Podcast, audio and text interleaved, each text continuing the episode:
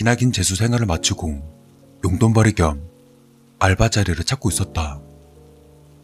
마땅히 해본 알바는 딱히 없어서 집 앞에 있는 편의점에 약 3개월간 단기로 야간 아르바이트를 시작하게 되었다. 아무래도 남자이기도 하고 페이가 주간보다 높기 때문에 난 망설임 없이 주말 야간 근무를 시작했고 귀신보단 사람을 무서워하는 나에겐 야간 타임이 적성에 맞을 것 같았다. 첫 주 근무에는 평일 야간 근무자가 내게 간단한 인수인계와 포스기, 물품 받는 법 등을 알려주기 위해 같이 근무를 서게 되었다.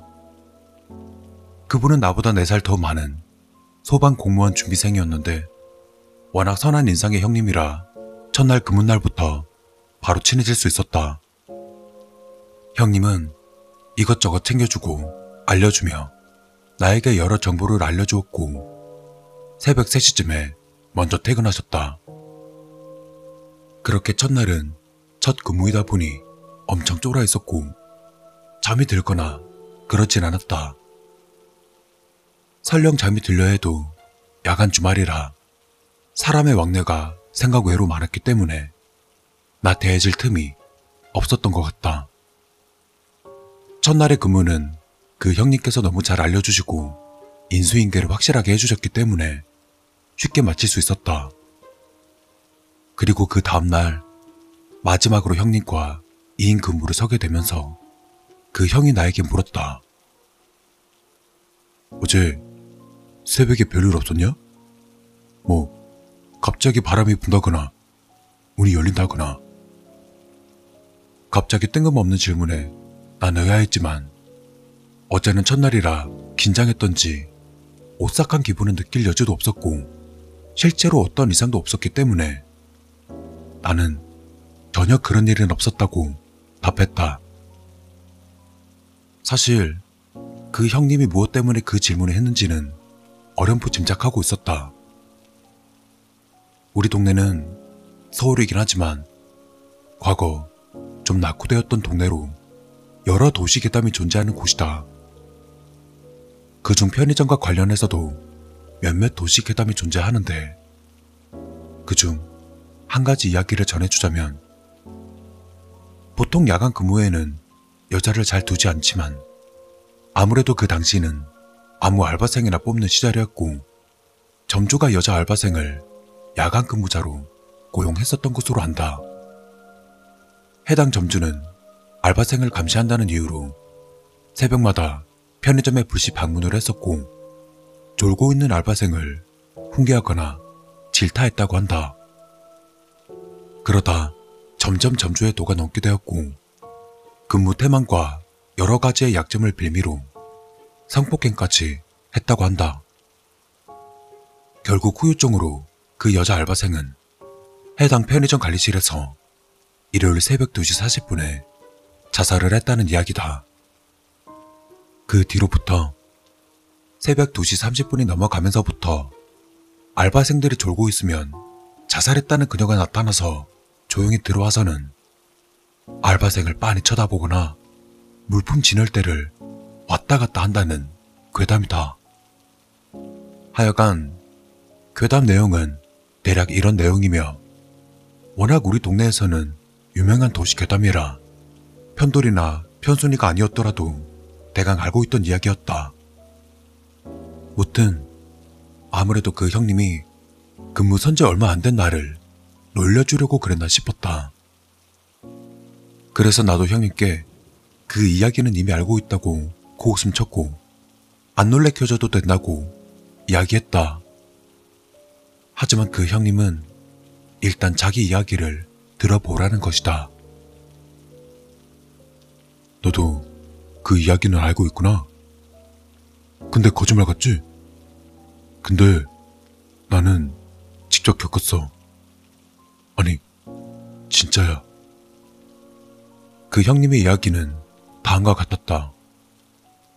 원래는 그 형님도 내가 담당하고 있는 주말 야간 근무자라고 했다. 주말 야간 근무를 한 달 정도 하니 새벽마다 공부하기에도 지치고 요령도 어느 정도 생겨서 여유 시간이 많았다고 한다. 그러다가 어느 날은 일요일 새벽 2시쯤에 잠이 들었는데 갑자기 한기가 느껴졌다고 한다. 그때의 계절은 찬바람이 불기 시작하는 11월쯤이었다. 쌀쌀한 날씨이긴 해도 출입문이 닫혀 있으면 바람이 들어오지 않았기 때문에 그리 춥진 않았지만 갑자기 느껴진 한기에 그 형님은 잠에서 깨었고 출입문을 바라보니 출입문이 열려 있었다고 했다. 그런데 한 가지 이상한 점은 보통 출입문에는 손님이 온 것을 인지하기 위해 딸랑이를 달아서 문이 열고 닫히면 소리가 나기 마련인데 해당 종소리나 딸랑이 소리가 전혀 들리지 않았다는 것이다. 물론 너무 깊이 잠들어 그 소리도 못 듣고 잘 수도 있지만 누워서 자는 것이 아닌 이상은 걷잠 자는 정도라 그 정도 소리에는 깨어야 했다고 한다. 하여간 그 형님은 손님이 온 것으로 파악돼서 진열대와 주변을 둘러보았는데 한 원피스를 입은 여자 손님이 와 있었다고 했다. 흰색 바탕 원피스에 방울과 같은 땡땡이 점박이 원피스를 입은 여자로 진열대 쪽을 바라보고 있었다. 얼굴은 자세히 보이지 않았으나 11월 달이면 나름 꽤 춥기 때문에 절대 원피스를 입을 계절은 아니므로 의구심이 들었다고 한다.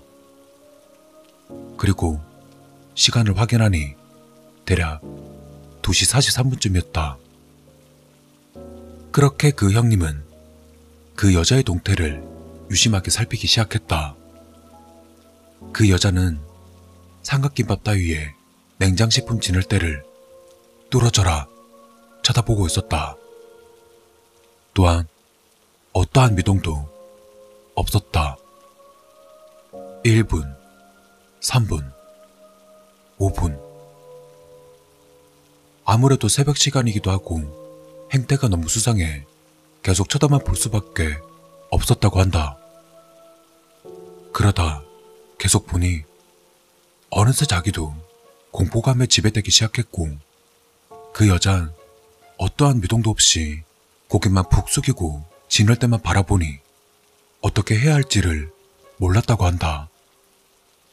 그러다 열려있는 출입문을 닫는다는 핑계로 그 여자를 좀 더 가까이에서 파악하려고 마음을 먹었다.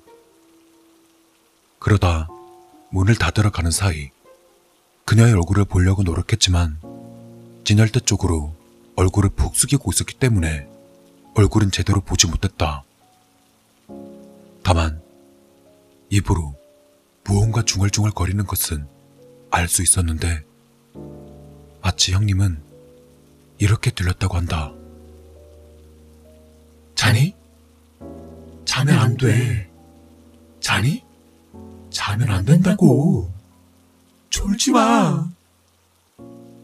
형님은 너무 무서웠고 소름이 돋았다.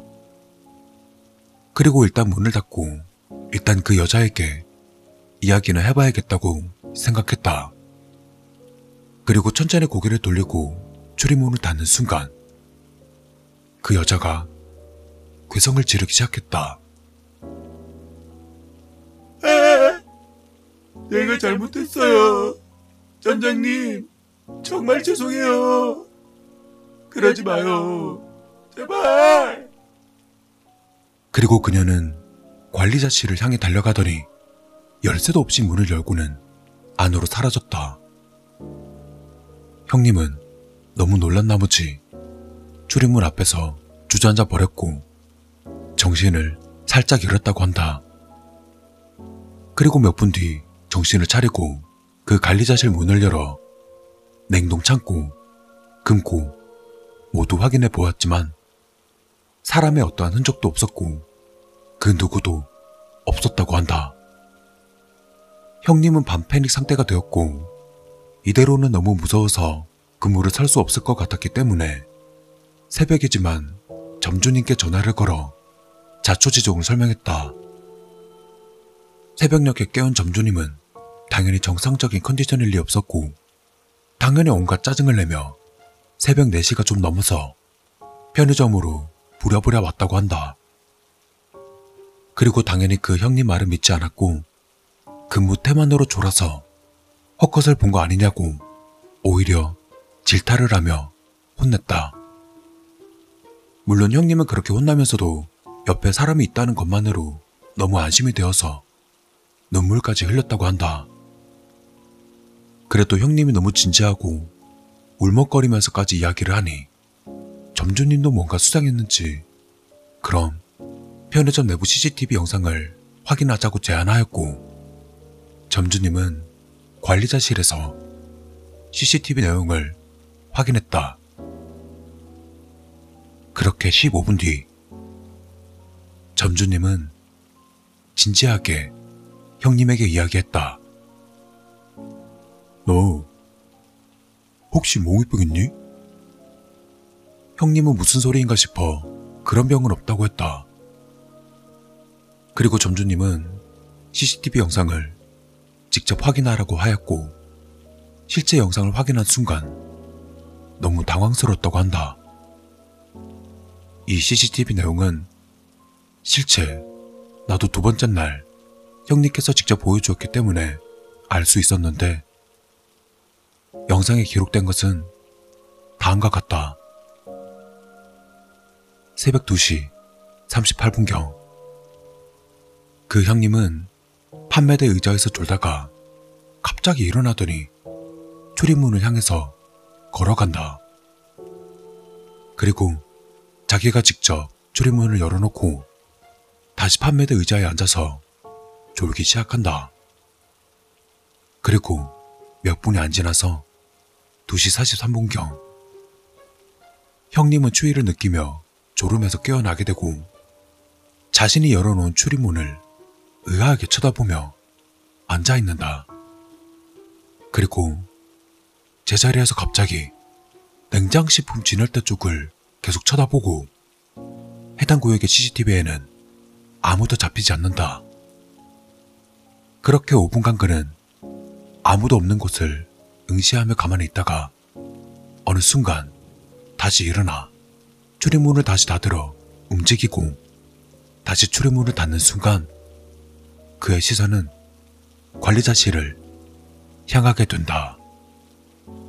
그리고 푹 쓰러지고 약 1, 2분이 지난 뒤 본인이 관리자실 문을 열고 닫으며 다시 출입문에 기대어 쓰러진다. 그렇게 다시 몇 분 뒤 그는 관리자실 문을 열어 확인하고 다시 카운터 쪽으로 나오며 점주님께 전화를 건다. 이것이 약 10분간 있었던 CCTV 내용이며 이는 내가 봤을 때 묘사된 내용이다. 사운드는 따로 저장되지 않아서 어떠한 소리나 그런 것은 느껴지지 않았지만 형님의 시선이나 공포감은 충분히 느낄 수 있는 영상이었다. 형님은 CCTV 영상을 내게 보여주며 자신은 절대 이러지 않았다고 한다. 아무래도 자기가 귀신에 홀렸던 것 같다고 말했다. 형님은 너무 무서워서 야간 근무를 때려치고 평일 야간 근무로 바꾸었으며 다른 알바생을 구하여 주말 야간 근무를 시켰으나 그 알바생도 한 달을 채우지 못하고 헛것이나 현상을 목격해서 겁에 질린 채 탈주를 하게 되었다. 그리고 그 뒤에 들어온 사람이 바로 나인 것이다. 형님의 이야기와 형님께서 보여주신 CCTV 내용으로 실제 형님의 자작극인 것인지 아니면 형님이 정말 귀신에 홀려 그러한 행동을 하였는지는 정확히 모른다. 다만 그 형님의 관점에서는 그 여자를 진짜 보았고 그 여자의 괴성도 들었다. 그리고 그 형님이 묘사한 그녀의 원피스 그리고 행동에 솔직히 나도 찝찝함을 느낄 수밖에 없었다. 하여튼 이 이야기를 들은 이후로 나도 겁쟁이가 되어버린 것인지 새벽 2시에서 3시 사이에는 절대 졸지 않았고 스피커폰으로 음악을 크게 켜놓고 어떻게든 버텼다. 물론 그 과정에서 출입문 딸랑이 소리가 안 들리는데 저절로 문이 열린다거나 종종 알 수 없는 시선이 느껴지는 경우가 있었다. 다행인지 불행인지 그때마다 술 취한 새벽 손님들이 찾아와서 그러한 정적을 깨워주었기 때문에 다행히 홀렸다는 정도까지 가진 않았다. 그렇게 나는 3개월간 단기 알바를 무사히 마쳤다.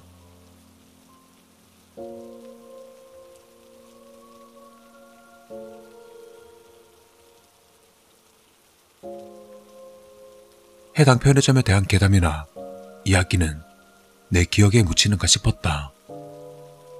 하지만 대학 새내기 시절 점주님께서 온 연락으로 나는 소름 돋는 사실을 알 수 있었다. 그 당시 서울 어느 지역을 돌아다니며 편의점을 터는 2인 강도가 활개치고 있었다. 이들은 보통 졸고 있는 알바생이나 여자 알바생을 타겟으로 알바생이 비상 연락을 취하기 전 먼저 제압한 뒤 금품을 갈취하는 2인 강도로 워낙 도주도 빨라서 경찰들의 수사는 계속 난항이었다. 그러다 11월 4일 새벽경에 우리 동네 바로 옆 편의점을 털었고 해당 동네 편의점 알바생은 목숨에는 지장 없지만 중경상을 입었고 금품은 거의 털렸다고 한다. 그들의 범행 시각은 새벽 4시경으로 그들의 동선을 파악하기 위해 경찰들은 그 동네 기준으로 우리 동네까지 탐문 수사 및 CCTV를 조회하고 있었다. 그러다 경찰들은 내가 일하던 편의점까지 조사하게 되었고 편의점의 외부 CCTV를 돌려보다가 그 형님께서 관리자실을 달려가고 있는 시점 즉 우리는 출입문 쪽을 보지 않고 관리자실 쪽에 CCTV를 중점으로 바라봐서 눈치채지 못했던 출입문 쪽을 돌려보게 되었는데 그 출입문 CCTV에는 그 2인조 강도로 추정되는 남자 두 명이 서성이고 있었다는 것이다. 물론 내부로는 들어오지 않고 이상 행동을 하는 형님을 쳐다보다 다시 자신들의 갈 길을 갔다. 후에 경찰이 끈질긴 수사 끝에 그들은 결국 잡히게 되었고 내가 알바했던 그 편의점도 그들의 범행 대상 중 하나였다는 사실을 알게 되었다. 그리고 예상했듯이 바로 11월 4일 일요일 새벽이 그들의 실행 날짜였다. 그들은 범죄 대상으로 우리 편의점을 노렸었고 형님이 조는 걸 본 그들은 연장과 당비를 챙겨 준비를 하다가 갑자기 일어나서는 이상 행동을 보이는 형님의 행동에 당황해서 범행을 실행하지는 않았다는 것이다. 그렇게 그들은 범행 대상을 바꾸어서 옆 동네까지 가게 되었다.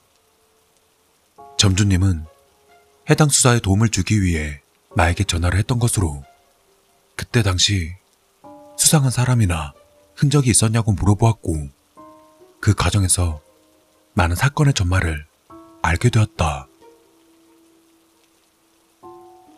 과연 그녀는 그 형님을 도와주기 위해서 우리 편의점으로 들어왔던 것일까? 아니면 단지 자신의 억울한 사연을 하소연하려 돌아다녔던 것일까? 사실 아무도 그 이유는 모른다. 다만 새벽 2시 40분 그녀는 지금도 편의점을 돌아다니며 그들을 깨우러 갈 것이다.